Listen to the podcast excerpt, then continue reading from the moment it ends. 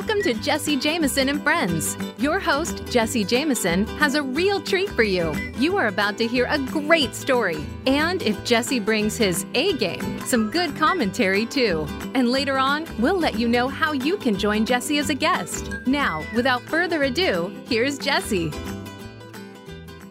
Welcome to another episode of Jesse Jameson and Friends. Today's friend is Taylor from Phoenix, and her story is The Not So Secret Proposal. Taylor, thank you for joining us. The floor is yours.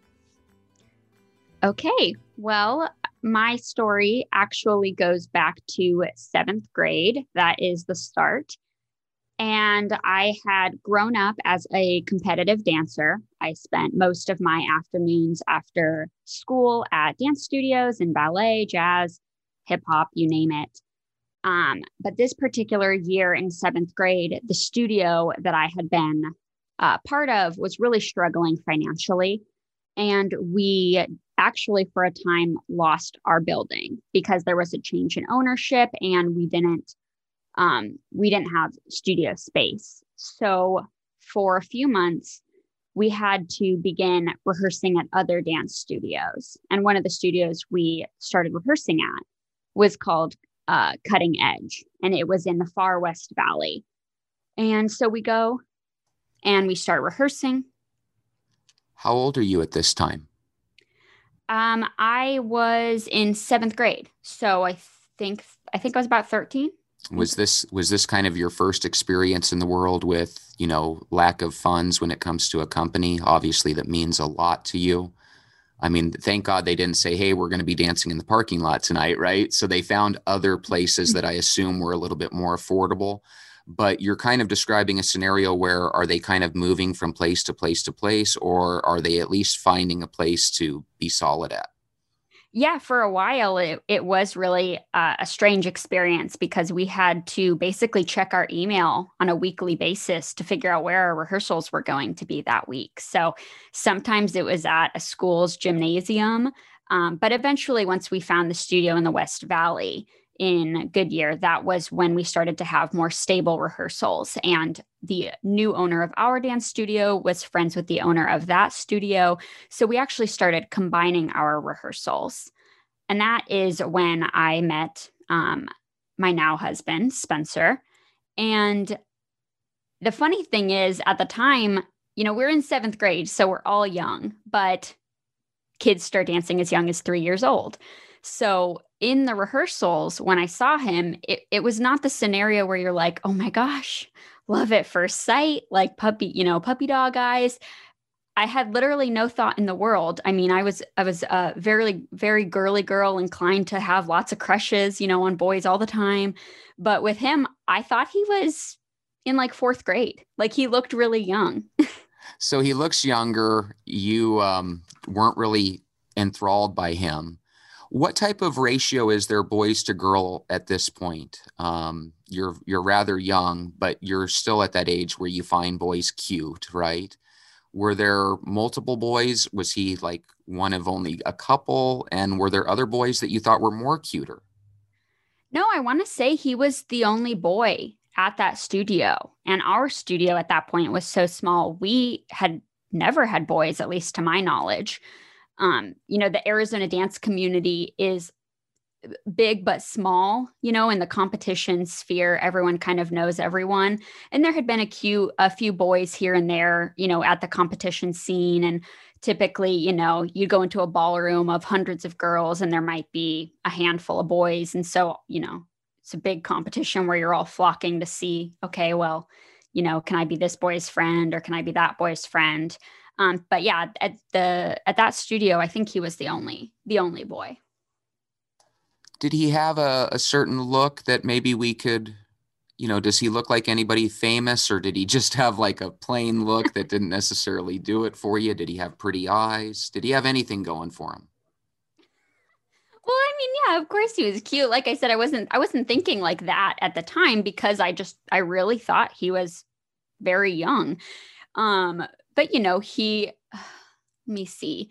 He to me kind of in present day looks like I think his name's Josh Hutchison, Hutcherson. I'm forgetting. Um, or he'll disagree with me. Sometimes I think he looks like Tom Holland, who uh, played Spider Man in one of the many versions that exists now.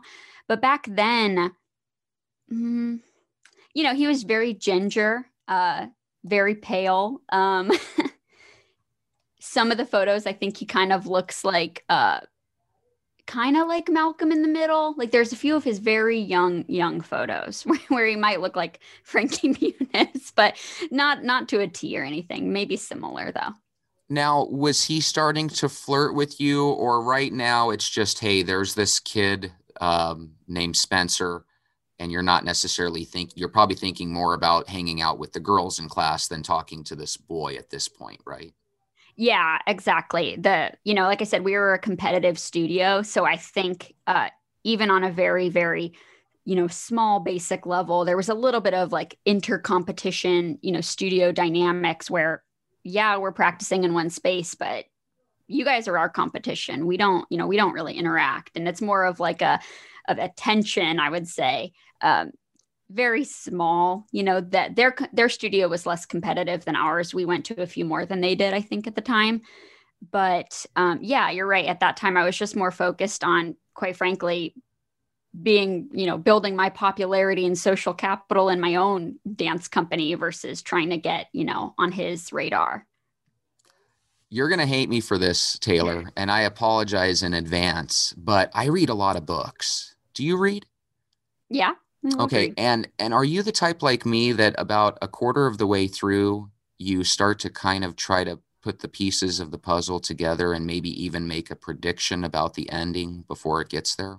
Yeah totally. So the title of your story is the not so secret proposal and now when spencer comes on the scene we know right away that he's the solitary boy and one of the things that boys use as they're getting older um, is competition to kind of hone their skills, so to speak.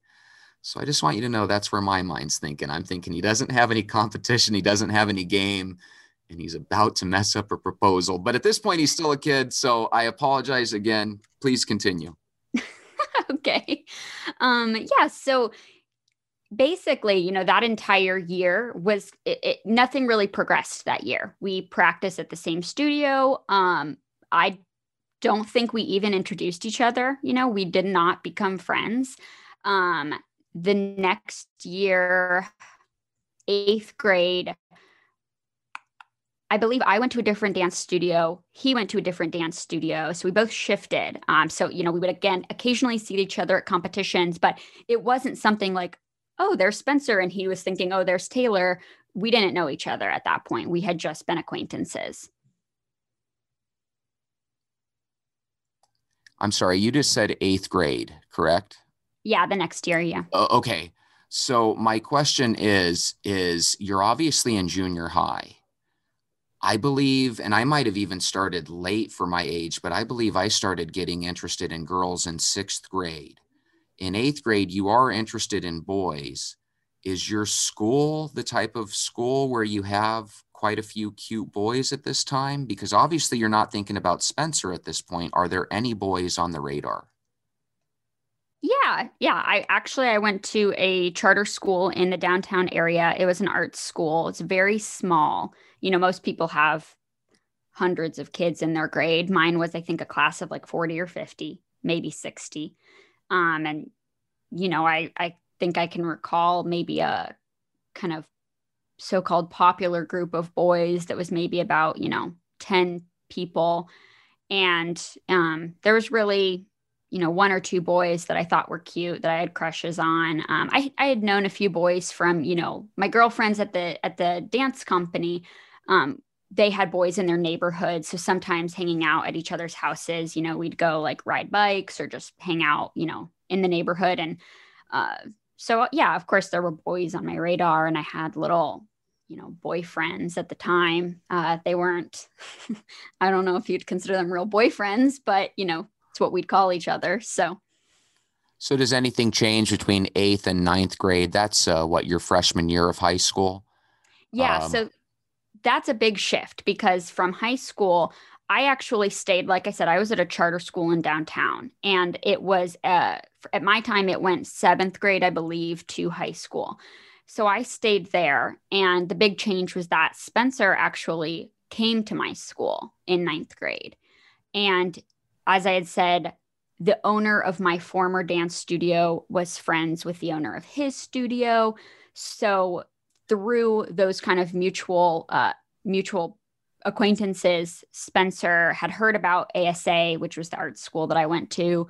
He his parents enrolled him there, and um, my friends were his friend. You know, we're friends with him, so we kind of got to know each other that way. Um, so ninth grade, we start picking up our friendship, but again, we're not really that close. Um, you know, there are just, you know, other guys that I think are cuter, and I'm hanging out with them, and nothing's really happening. Um, he had, you know, dated some of the girls in the grade as well. And does it scare you at all that at this point you've got a stalker? I mean, he's literally coming to your school following you. He's acting like he doesn't like you, but at the same time, he's boiling on the inside that you find other boys more cute. Please continue. Oh my gosh. This paints him as a total creep. No, I, I genuinely do not think I was on his radar at that point. I don't want to paint him that way. That's Okay, so you're invisible. Yeah. Nobody nobody notices you. No, yeah. I'm in well, I mean, I hope I'm not invisible. Jeez. But yeah, to him, I think at this point we are both invisible to each other. You know, we had just known each other and it's fun to look back and say, "Oh yeah, I've known my husband since 7th grade." It's perhaps a little exaggerative. Transparency is important. Please continue. okay. So in sophomore year, there's another big shift, and that is that I wouldn't consider my friend, my group of friends like troublemakers, but a lot of them had just gotten various detentions, had a few suspensions freshman year. And by that time, their parents are fed up. They feel like the school is maybe more punitive than it should be. And they actually just leave. Like my entire friend group just leaves the school essentially. And I felt totally lost. And at that point, it was really only me, Spencer. And I did have my one absolute best friend in the world, Erica. But, you know, our group had gone from maybe five to six people down to three. And so at that point, um, Spencer and I were both in the same ballet class in the afternoon because again it was an art school so we had academics in the morning we'd go to lunch then we would take a bus to a ballet studio and we'd practice there and so where it really began was the um, the bus rides to the dance studio. We just, you know, it's one of those awkward things where you get on and you're kind of like, you know, the the dreaded lunch scene in those movies of high schools where you're like, where do I sit now? You know, when your friends are no longer there. Erica and I at that point weren't in the same ballet class. Um, so we didn't take the same bus. Spencer and I just started sitting together and we'd kind of slowly become friends. Okay, so this is really a cool story, but let me ask you a question because I'm 44. You look like you're really close to my age group.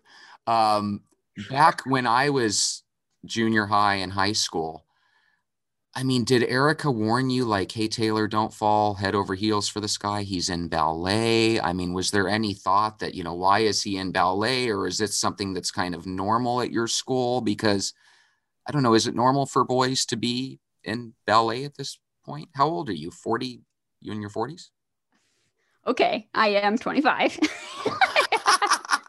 totally kidding. You look way younger than I am.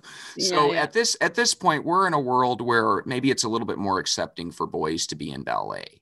Correct? Yeah, yeah. And I mean, if it if it wasn't in the, I, I like to think that the world is more accepting um, and a little bit farther along uh, in their thought process. But we were at an art school. This was by no means strange. This was by no means weird. Uh, we practiced at a professional ballet studio where uh, dozens of men were in the professional company and did it for you know a living. So no, there was nothing at all weird about um, about him being a dancer.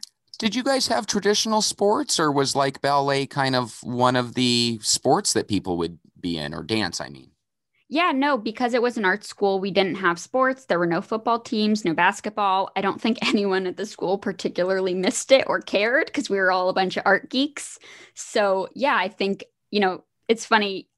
I had never thought of it like that. But yeah, ballet would kind of have been the sport of the school because it was the only uh, physically uh, taxing performative art. Actually, that's probably not fair. I don't know how hard it is to play an instrument, but like in terms of your whole body, your body as an instrument, dance was uh, perhaps most equivalent to a sport. But you know, there were other guys who did. A lot of the guys did, you know, drama, or there were. I mean, there were so many different cool instruments that they could pick from. So, and choir, of course. But yeah, so we were in ballet and we became friends that way. Um, and it was just a very, very slow progression of we started as friends and then eventually I think you kind of always wonder, at least at that age, you know, you're you're obviously seeing everyone, you know, have crushes around you. You're they're starting to date, and you kind of start to wonder, okay, you know, people make jokes. Uh, all the other, you know, we had younger girls who would ride the bus and they would make jokes about, you guys are going to get married, la di da di da, when we would sit on the bus. And did they um, sing the song to you? Taylor and Spencer sitting in a tree? Oh my gosh, probably. probably. So probably. we have we have about a minute or so till break at at around this point, is it safe to assume there's probably a first kiss? And was that awkward, or was he really cool and suave, or are we still quite a ways away from the first kiss? There's about a minute. We're still a bit of ways. We're still a bit of ways. I would say, you know, it was a very slow progression. It was friends, and then once we started to realize we liked each other, even then, you know, um, it took some time. So it, it we weren't quite there yet. See, that goes back to what I was saying the competition. If there would have been a Bobby or a Joey in there trying to get Taylor's kisses, maybe Spencer would have been a little bit more aggressive. But either way, it sounds like he's a sweet kid. Could you tell at this point that he had a little bit of a crush going on you, or were you noticing that you were starting to maybe get a little bit of a crush on him? I think I was hoping he had a crush on me because I knew that I was starting to have a crush on him. But like I said, we we were both competitive dancers and he was actually at this point starting to gain I would say big, you know, massive popularity in the Arizona competition sphere. And he was starting to date some of the best, what I saw as some of the best competitive dancers in the state. So for a while, I was like, oh man, like I'm not as good as those girls. I'm way out of his, he's way out of my league. So we're going to take a quick break. Right now, Taylor is literally at the point in the story where she's becoming invisible. Uh, we'll take this uh, back on the other side of the break, Taylor.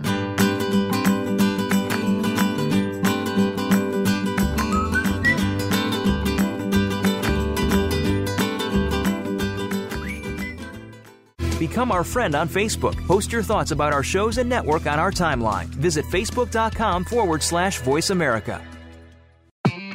When it comes to financial planning, most of us would probably rather have a root canal. Math, budgets, keeping ourselves and our loved ones secure after retirement, planning for retirement, risk, reward, and the like. How do you find the answers you need? Tune into Fiscal Fitness with John Grace and co host Daniel Medina. They'll help you feel more secure in your investments and your future. Listen every Wednesday at 12 noon Pacific Time, 3 p.m. Eastern Time on the Voice America Business Channel. Would you like to host your own radio show?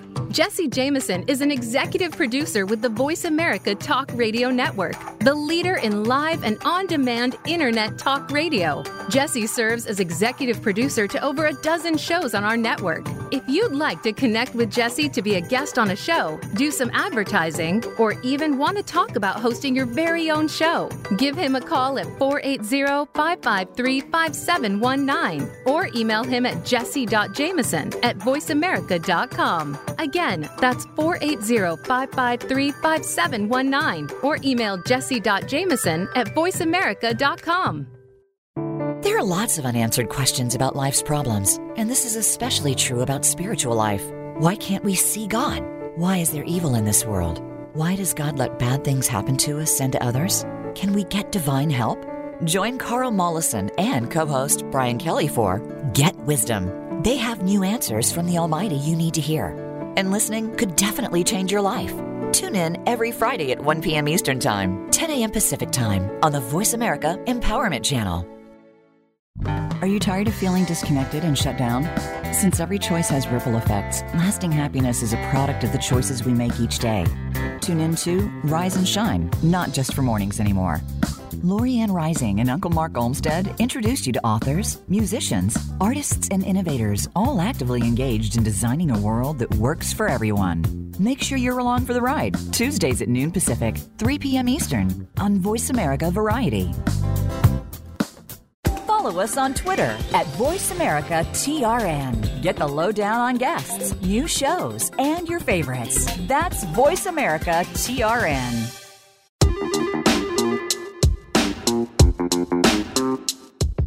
Thanks for tuning in to Jesse Jameson and Friends. Do you have a super short story that you'd like to have Jesse read on the show? Simply email him. You ready? It's jesse.jameson at voiceamerica.com. And who knows, Jesse might just read your short story on a future show.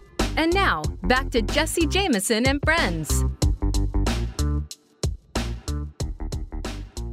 Welcome back uh, to Jesse Jameson and friends. Taylor, I'm really enjoying this story because when I was in junior high and high school, you know, I don't know, you first get introduced to people of the opposite sex, or at least I did. And I was just a big bunch of butterflies, and I was always excited around girls and stuff. Um, at this point, you said that he's starting to get popular. He's actually starting to date some of the more well known, successful dancers at this age you know this because everybody knows each other in the dance circuits in Arizona, you said. And you're kind of not wanting to be invisible. You're wanting to be more visible on his map, I'm assuming. So please continue your story. Yeah. So um, I think the best thing that happened throughout that time was just from sitting on you know the bus and obviously we had exchanged phone numbers we really did develop a very strong friendship to the point where you know, when he would date, you know, I think he dated a few girls from school and he had, you know, dated girls in the competition scene. You know, it was kind of to the point where we would talk about it. And, you know, uh, and when he would go through a breakup, I would ask, like, hey, you know, I remember one morning texting him, like, hey, I heard what happened. Like, are you okay? And, um, you know, and so I think it was just a really strong friendship. And then final, finally, um, what? I was just wondering, were you like, yeah, she's a skank.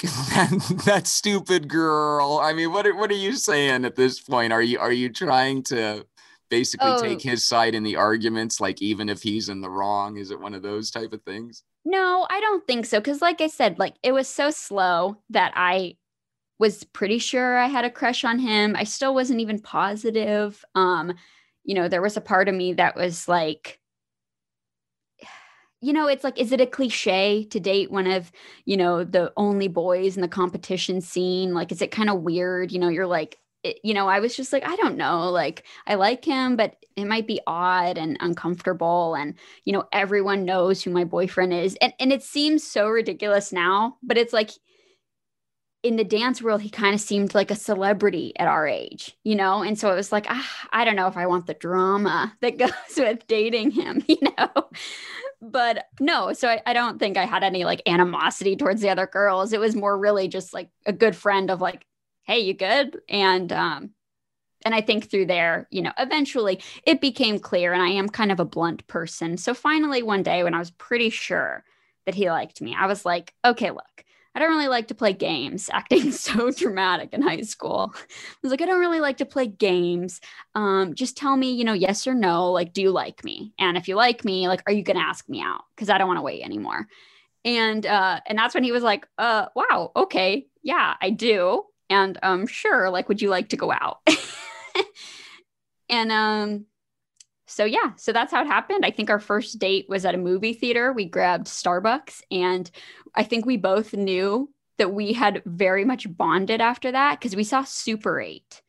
And at the time, from what I remember, everyone loved that movie. Like everyone was like, it was so great. Oh my gosh, obsessed with it. And we both walked out like, that freaking sucked. Like that was an awful movie. So you guys aren't necessarily going with the trends, yet you guys are starting to see things similarly, which is really a, a cool scenario. But I just got to say, when I was in high school, right? I mean, if I would have gone into, you know, or gone up to the girl that I really, really liked and said, Hey, you know, what's the deal? Are you going to ask me out? You know, I mean, like, I would have been like, oh, for a thousand. And I was already like, oh, for 999, right? But like, that just goes to show that women have it so easy. I'm so oh upset. Oh my gosh. Any, anyway, please continue. Um, so then, you know, we started going on a few dates to movie theaters. You know, I think we'd go, we went to, you know, grab lunch or dinner a few times. And, um, and finally he asked me to be his official girlfriend, you know, uh, in the summer, it was late July.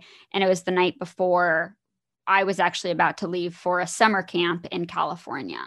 And I don't know why. Maybe it was just a matter of us both being very shy, but I had this label maker in my room and he just like typed it out on the label maker like will you be my girlfriend? question mark.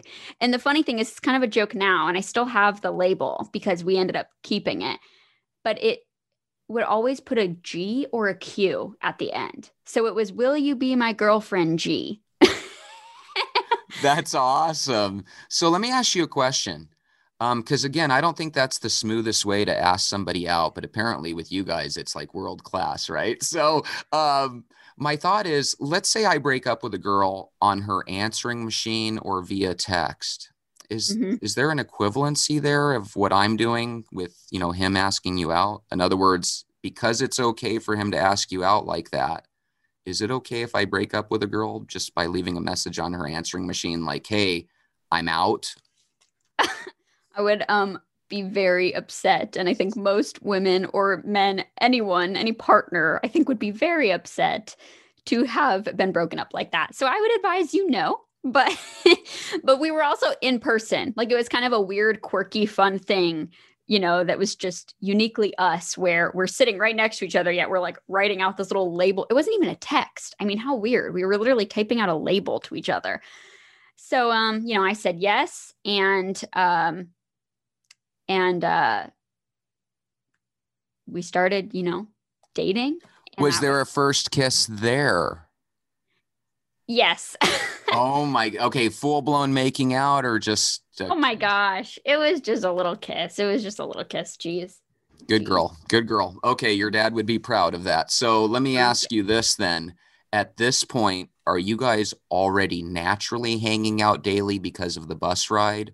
Or are we getting ready to take it up a notch and now it's going to be constant contact you know via email or computer or whatever so at this point we started dating just before junior year i believe and yeah we were with each other uh, pretty regularly because we went to school together. We had the bus rides, we had dance together. Um, but we weren't at the same competitive studio until the next year, our senior year of high school. I decided to actually switch to his studio. And so from there, that was when we were together almost constantly. You know, we would go to school together. And then afterwards, you know, we're both driving at that point um, we would go, you know, to my house or to a coffee shop after school if we had a slight break before dance. And then I either I or he would drive us to dance where we would rehearse until, you know, 8 or 9 p.m., go home, repeat the next day. Who's a better driver at this point? Him, I'm assuming? Oh my God. Don't even, that's literally the worst question to ask us. We get in very heated arguments. I maintain that I have never hit anyone or had any uh, tickets, and he has had several. So I am the better driver, and that is a fact. um, why does why is there an argument though? Because if he has these tickets and you don't, that seems pretty cut and dry. So I agree with you. But apparently there's an argument there. So even though you haven't caused an accident, do you think maybe indirectly you may have? Or he would he argue that? He would. He would. He loves to share the story. I hate it. I can't believe I'm even sharing it, but he loves to share the story of one time he was like following behind me. He was in his car, I was in mine, and uh, we were entering onto a freeway. And, you know, we enter on, and I get this call from him, and he was like, Are you okay? And I was like, What do you mean? He was like, You you just drove someone off the road. and I go, What are you talking about? And he's like, the Mini Cooper in this dirt, like over there. Like, you just... Are you kidding? Is this a true story? No, I'm literally. I mean, oh I, my god, that's so like funny. I oh have god, no. I'm telling it from his point of view. I have like zero. I mean, I have recollection of the call, but I have like no recollection of like a car being on the side of the road. I don't remember anything about this, but he says that I drove a car off the road and I didn't even notice. So if true, that would be his argument for why he's the better driver. But again, I maintain I've never had a ticket um, and my record is clean. Hey, if it's true, don't you owe a driver of a Mini Cooper an apology? And do you want to give it to her now? You know, or him? If true, and if the driver of that Mini Cooper is listening, I believe it was entering the 51 in Phoenix from like Greenway Road or something. I apologize if true. That's very good of you. Um, if you're driving a Mini Cooper, obviously you're partially to blame. Get a bigger, normal vehicle. um, so right now, you guys, are you guys in love? Or are you still in like? So at this point, the funny thing is, you know, earlier I had I had explained how he was kind of uh, dating the really popular girls in the dance scene, and I figured he was out of my league. At this point, we're dating and I would say that the tides have kind of turned where he is definitely, definitely more into me than I am into him. And, uh, you know, he would casually kind of joke and bring up like marriage our senior year of high school. And I was like, I mean, at this point, you know, I had always kind of had this vision of myself where I was going to be a career woman. I would go to New York. You know, I, I always assumed I would, you know, get married and have kids, but it wasn't really a priority to me. And when he would bring this up, I was like, Are you crazy? Like, do you think I'm going to get married out of high school? Like, no way. And it kind of freaked me out for a bit. But that aside, you know, we were just a really good pair. There was something I always realized, which was that he was just such an amazing, good, solid person that, you know, obviously like any couple does, we would have up and ups and downs, but I never wanted to lose him. And I think we both knew that inherently that there was just something very good, a very good foundation we had built just from, I think, such a slow, slow progression of acquaintances to friendship to boyfriend and girlfriend. Um, and then, you know, through college, we continued to date. We eventually moved in. And, um, and then. Wait, describe the moving in situation. Do you guys, um, are you officially engaged when you guys move in or are you still in the you know he wants to marry you but it's not officially engagement yet? Yeah we we i mean i think we both would have said at the time we were pretty confident that we would one day get engaged but no we weren't engaged yet. Um but we had been essentially living together you know even before that. I either stayed at his house or he had stayed at my apartment and so finally, we were like, you know, this doesn't make sense. We can save money by moving in together, paying half the rent that we do now. We're with each other anyway. So let's just do it. And um, so we moved in together and we lived one year with us and one of my friends. So it was the three of us uh, sharing a two bedroom apartment. Was that difficult or was was it fun? No, it was it was really fun because my my friend had uh, also been you know a dancer. We had all been friends growing up, so it was a nice little experience. And um, you know, she had a boyfriend who was uh, over often, so you know we would occasionally have game nights, uh, playing Monopoly in the living room, and uh, you know it. We lived in downtown at the time, so we really weren't in our, our apartment that often. We would be going out to the parks or or to different restaurants. Were you guys playing Ouija board? I've been watching Paranormal Caught on Camera. Oh my gosh. I would never. That's so creepy. So let me ask you this. Um, I don't know. I know this sounds horrible, but guys have com- competitions and so do girls. Were you ever worried about, you know, the fact that, you know, your boyfriend and your roommate are there and, you know, are there times where you're gone or is he just such an upstanding guy that you never really have to worry about that with with him? No, yeah, no, that, and I'm very, you know, grateful. I know that, um, you know, people have had, you know, horrible experiences, and that might be a, I could understand where that concern would come from. But no, you know, for me, I mean, that was my best girlfriend. It was my boyfriend. I loved them both dearly, trusted them immensely. You know, she had her own boyfriend. Um, quite frankly, I don't think we had, you know, a similar taste in guys. So it was just not ever something that concerned me. And, um, you know, I would say probably the only time just from natural insecurities of growing up and, uh, you know, it being really my first uh, very serious boyfriend and dating experience was just, you know, there was a time when he was traveling for work and I would just get nervous because, you know, you can meet uh, the love of your life anywhere. And what if, what if I wasn't the one? You know, what if it was a mistake? And, you know, how often is it that you actually uh, meet, you know, your spouse in seventh grade, you know, and, and your high school sweethearts? So I was always afraid of that that's why I wanted to hear this story because, you know, occasionally you'll see a couple and they'll be celebrating their 50th anniversary and you'll find out they've been together since fourth grade or something mm-hmm. magical like that. Mm-hmm. I think those things are magical. Do you think there's a magical quality to those uh, type stories? They, on the surface, they do. They do seem so magical. My great grandparents have, you know, I think they're nearing their 60th year anniversary. And to me, that always seems so cool. And, you know, obviously for their generation, it was much more common to marry at very young ages. And so I've always kind of thought, you know, the, the maybe the small little romantic in me was like, oh man, like, what if in the future we don't have like 50 and 60 year anniversaries anymore because people get married uh, older? Um, but digging below the surface, there's a lot of growing pains that you have when you are uh, with someone for, you know, from such a young age. And I think there were several points in our relationship where we, where we questioned ourselves. I think a lot of times because other people questioned us more than we did ourselves. They would say, well, you know, he had a few buddies that were like, you're, you're really going to marry this girl? Like, she's the only girl you've seriously dated. Like, it wasn't, okay, that sounds bad. It wasn't, I don't, I hope it wasn't me they were commenting on. I think it was that I think it was that we had been together since like, you know, we had known each other since seventh grade. Like, had we had enough other experiences, I think people would would comment. Oh, it was definitely about you they were talking of.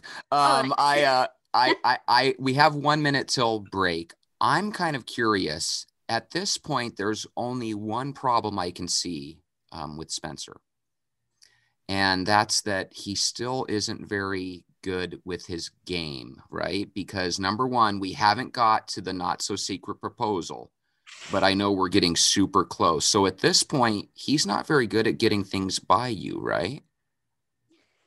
You're you're on to his game. So does he ever play pranks with you? We've only got 30 seconds till the commercial. Has he ever played pranks on you? And even are you just good at knowing what he's thinking before he makes his moves? You know, I think it's that. I think it's just that I know him so well. We've known each other for so long that it's very hard. You know, when you grow up together, you learn every detail about each other. So I think it's very hard for either of us to hold anything past the other. And in your guys' case, it sounds like you guys are legit best friends because you're literally hanging uh, out each, uh, you know, day. Yeah. And I think this is a beautiful story. We're going to take a quick break. When we get back, we're going to find out a little bit more about the not so secret proposal with Taylor.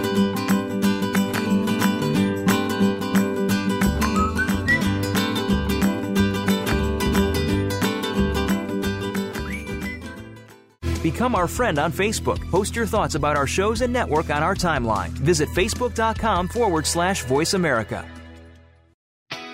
In business, many leaders have a great vision, but find their companies are lacking adequate execution. Transformative Experts with host Chris Elias takes you behind the scenes with real life business leaders and transformative experts who can pinpoint why. Listen to learn how company culture drives execution to optimize results. How can you afford to miss it? Tune in live every Monday at 11 a.m. Eastern Time and 8 a.m. Pacific Time on the Voice America Business Channel. Would you like to host your own radio show?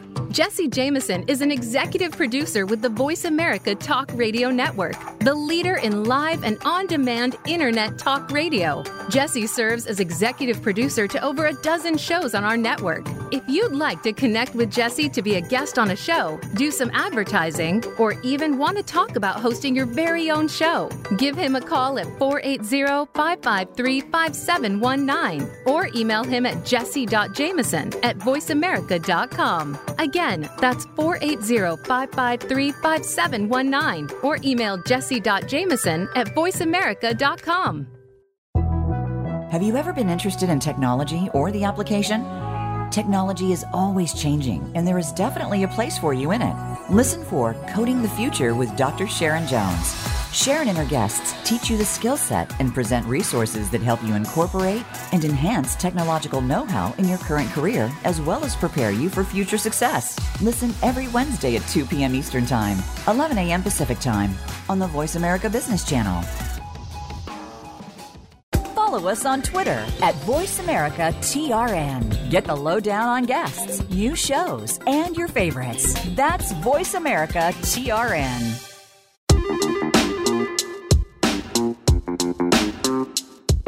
Thanks for tuning in to Jesse Jameson and Friends. Do you have a super short story that you'd like to have Jesse read on the show? Simply email him. You ready? It's jesse.jameson at voiceamerica.com. And who knows, Jesse might just read your short story on a future show. And now, back to Jesse Jameson and Friends. Welcome back. So, Taylor, the story's getting nice and juicy now. You guys are living together with a roommate. Um, I'm assuming you don't still live with that roommate now, do you? No, after a year, we decided that we wanted to get our own place. Um, you know, my roommate had worked kind of at a place more north, so she was also looking to get out of the downtown area. At that point, we decided to move in together into a really cute one bedroom. It was actually in the same complex just down the hall. And I think we really grew as a couple that year. You know, it was just a really fun experience to just have a place to ourselves. We technically were adults, but we still felt like kids living in an adult world and kind of maturing together. And um, and it was during that time that I didn't realize at this point he did sneak this ba- past me. He decided to reach out to both my mother and my father to ask their permission to um, to propose to me, and what a good boy. Um, yeah. I think that's. It sounds to me like you found a a true diamond in the rough. So this is awesome. So he does the gentlemanly thing, which is to talk to both your folks. To your knowledge, do both your folks and him get along? Well, I know from my mother that you know he um she was absolutely thrilled and I don't know, Dad, what do you think? I mean, how was it? He's okay. He's okay. No, I love him. He's the best. So, Spencer, I want you to come on and maybe tell uh, your side of the story. So, to everyone listening, this is my daughter, Taylor. Uh, Taylor, I do thank you so much for sharing this, but there's still a little bit more to this story. So, I don't know. I, I don't know if a proposal has to be secret or it's just he doesn't want you to find out until he asks, right? So it's not like a big secret party he's trying to plan. Right. What's right. what's going on right now? Or is he starting to act weird? He is. You know, we like you said, yeah, it's not it's not like we had never talked about it. We had, you know, like I had mentioned, you know, he would joke about it, you know, senior year of high school when I thought it was crazy. And at this point, we're living together. We had been together for I want to say like five years, um, we knew we would get married. But then, you know, he started having these uh, lunches and dinners with his mom. And we lived in downtown. So he would go just, we had like a pita jungle right underneath our apartment. And he would go and say, Hey, I'm meeting my mom for lunch. And um, he didn't invite me.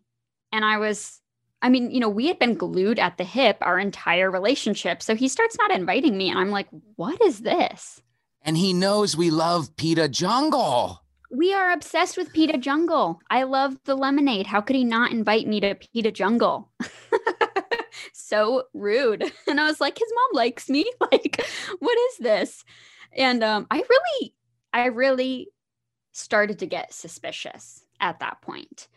And um, it's funny in retrospect. There's funny how like some things I would pick up on. Like I knew that was weird that he was going to lunch with his mom without me. I knew something's up, but I didn't have like a oh my gosh she's breaking up with me because I, I don't know why that would have anything to do with his mom. So I did start to get suspicious of like, mm, is something happening?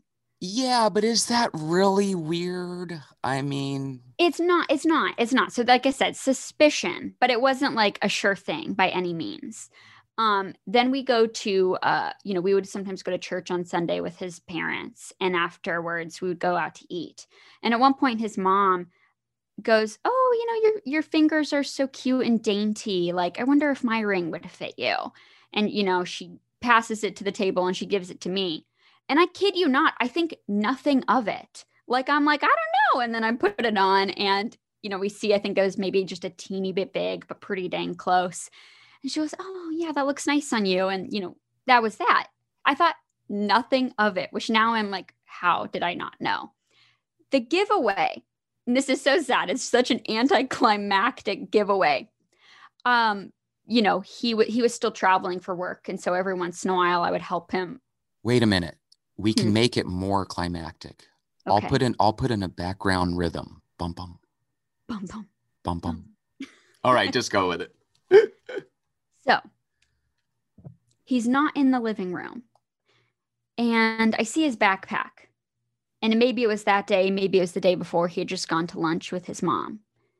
And it wasn't super abnormal for me to like occasionally unpack some of his bags from, you know, the work weekend. So I just kind of go to pick it up and I kind of look around and I kind of go through some of the pockets that like I'm not unpacking clothes, obviously, some of the smaller ones. And I pull out a jewelry card. And I knew, I just knew, like, I don't know what else to say other than he's not a guy who wears jewelry. And that was the giveaway. See, I would have been jealous because, you know, I'm different than you. I would have been Mhm. like, who's this ring for, you SOB? You know what I mean? I would have been like, you know, this ain't for me. I'm, you know, I've been invisible in your life for so Oh long. Who is this for? Is this for our ex roommate? That's what I would have been thinking. Oh my gosh. Would I have been a little off? Yeah, I guess I'm just beaming with confidence. Never would I think it would be for anyone else. um, yeah, I just like knew. And uh, this was, I think, in November, December. I think it was December. And so I kind of just figured, okay, it's a matter of time. And, um, you know, come Christmas Eve, he had been getting a little uh, nervous, a little jittery, you know, like just every once in a while, like I'd come in a room and he would kind of like pop or something, you know, and and um and so I was like, oh man, like I might have just walked in on him having the ring or something, you know, who knows? But I know it's coming. And finally on Christmas Eve, we have uh, you know, dad, you came over and um, we have you and we have, I think, you know, Nana Connie joins us and we're just hanging out on Christmas Eve. And I figure, okay, this is it. Like, I think we go and walk to a park or something. I was like, oh, perfect. Like, he's taking us to a park. There's probably going to be a photographer. Like, this is so cute. And it doesn't happen. And at that point, I'm like, I start to feel like I'm being gaslit. Like, this is weird. Like, he's been going to lunch with his mom. I saw a jewelry card. It's Christmas Eve. Why is he not like why is he not doing it? It's that other woman, Taylor. Yeah, yeah. So we go home and um and I start painting my nails. I'm like embarrassed to admit I did. I was like, well, I was still like, it's just, it's going to happen. I was like, maybe it'll happen on Christmas. I feel like that's a little weird, but you know, maybe it will. So I'm like, I better paint my nails. So I start painting my nails and um, he's looking at me and he's kind of smiling and laughing. And we always had this tradition of opening up one present on uh, Christmas Eve. We also had a family tradition of giving each other ornaments every year on Christmas. And so he goes, Oh, hey, like we haven't opened up our ornaments yet. Do you want to do that? And I was like, Oh, yeah, sure. I gave him a French fry ornament. And um, I just, he, I mean, I don't even know. It was just like a funny thing, you know. I thought it was cute and quirky. So I, his was a French fry ornament. And I open up the box from him, and it's this ugly silver bulb. And I'm kind of like, hmm, thanks. Like, this is nice. But it was like, I mean, it was ugly. It wasn't even like a nice bulb. And so then finally he takes from me and he opens it. And it is a ring holder, a ring case, jewelry case. And inside it is the ring. Aw, what a good boy. See, so in case my friends are out there are wondering, it is true. Jesse Jameson not only has a ton of friends, a wonderful son, a great daughter, but I have the world's best son in law. And it sounds like he is romantic and it sounds like he does have game. Can he do a can he do a backflip though? That's the real test. He can do a backflip. he actually can. So you said the bulb the bulb looking thing was rather ugly or at least not the prettiest thing. But w- did the ring pleasantly surprise you? Oh my gosh. The ring was gorgeous. And I don't even know. Well, I guess again, it just goes back to like we knew each other so well. And I, like I said, you know, I wasn't someone who, like, I really was not the little girl who planned my wedding growing up. I didn't really care about that. I didn't have like these fantasies about it. I didn't have a Pinterest board of like rings and weddings and stuff like that. Um, but it was this beautiful, very simple silver and um, or maybe gold. I don't know, but you know, it's silver looking. And it is just an oval shaped diamond, really, really simple and elegant. And I was obsessed with it. And he got it perfectly. I mean, it was beautiful. It is beautiful. Did your parents, Taylor, ever give you any advice about being a woman or about a hu- future husband or anything? Did your folks give you any advice? Well, and I don't know if this is what you're alluding to, uh, but uh, you, you, Dad, you really did. You gave us this like you told Spencer absolutely adored this moment when he had asked you, you know, if it was okay to propose to me. Um, you had said something about you know just always make sure that you know you're together and and the wind will be at your back. I don't remember exactly what it was verbatim. Do you remember what it was? Well, I was more alluding to the time in school, and I think Spencer will appreciate this, where I said, "Don't be a hoochie, Taylor. You got to be a good girl." Oh and it sound it sounds like Spencer is getting the rewards of Daddy making you be a good girl. So that's that's a good thing. my my character is completely attributable to you. Thank you. So how many years ago Christmas was this? And then did you guys end up tying the knot? I should know this. I'm your dad. Anyway, This was 2016. Yeah, because it was right before the new year. 2016, December. Um, and then we got married March 23rd, 2018. So a little over a year later. I was graduating in 2017. You know, we'd moved out of downtown. It was a, a very uh, transitional period. So it took us a bit to get to the wedding. Um, but yeah, married in 2018, and you know we're looking forward to our three-year anniversary um, this upcoming March. so even though it was a not so secret proposal, it was still kind of an outstanding timing because you had actually kind of thrown it up as in he's not asking me right now, so just get over it, Taylor. And then all of a sudden it ended up being a Christmas gift, so to speak. Yeah, yeah, I think he kind of threw me for a loop, you know, for a second. I really did. Maybe he knew I knew, and so he wanted to just play a little prank on me or something. Because he, you know, it was Christmas Eve night that he finally did it, and I was like, "Geez, finally!" but Do you still feel like a newlywed or do you feel like, hey, we've got, you know, going on three years into the game? You know what's funny is we really were curious after we got married if anything would feel different. And internally, it didn't. We had always been friends. Signing a paper really didn't change anything about our relationship internally. Externally, it was nice. You know, we got married kind of young by today's standards. I think we are 23. And um, so being able to say, oh, hey, like I need to leave work early today because I have to go pick up my husband from the airport versus my boyfriend. You know, I think there's a level of seriousness that people would apply to us now once we were uh, husband and wife. But nothing had changed internally. And how does COVID come into things like, you know, this past year everyone's been affected by it. You guys are still a new couple. Has has COVID given you guys any uh, difficulties with regards to schedule or uh, you know, maybe seeing his parents or your parents or what have you? I think COVID's thrown everyone's life into a loop. Um, you know, this past year we had been doing a little bit of long distance. He's a professional dancer and he was dancing for a company in Ohio and we would uh, visit each other every month. So we were still seeing each other frequently. And once COVID hit, I panicked because I thought, well, I can't see you. You know, you couldn't really fly, and what what was going to happen?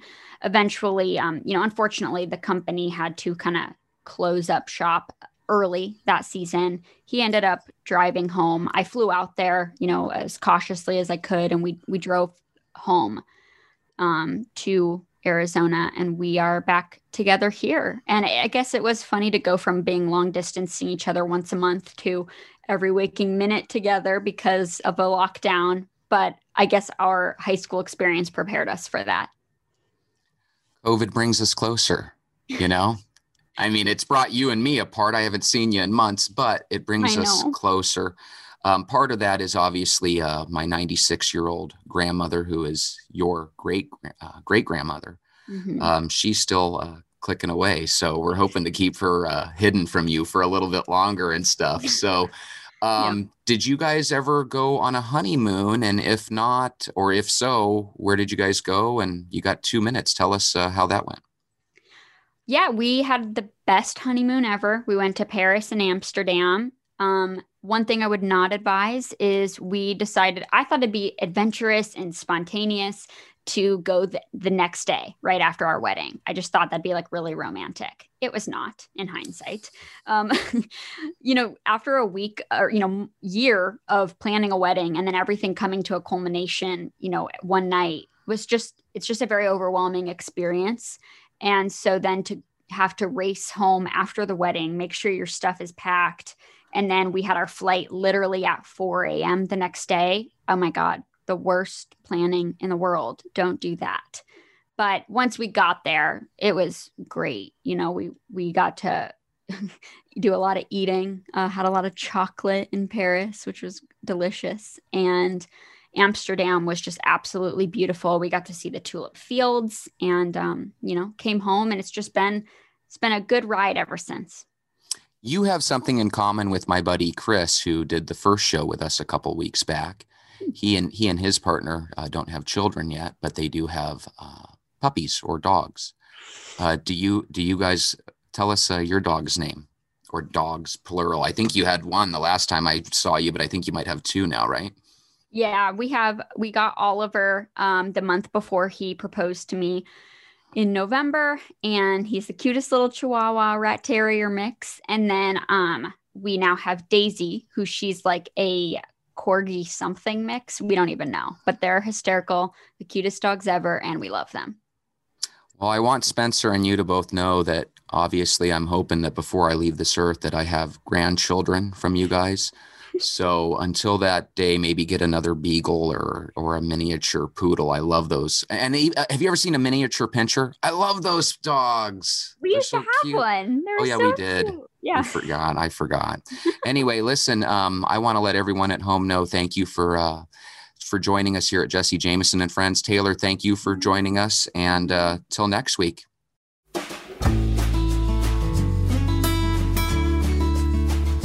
You for joining us again for another episode of Jesse Jameson and Friends. We hope you had as much fun as we did. Be sure to tune in again next week for another great story. Jesse Jameson and Friends is heard every Sunday at 2 p.m. Eastern Time and 11 a.m. Pacific Time. Jesse Jameson and Friends is a proud presentation of the Voice America Talk Radio Network. All rights reserved.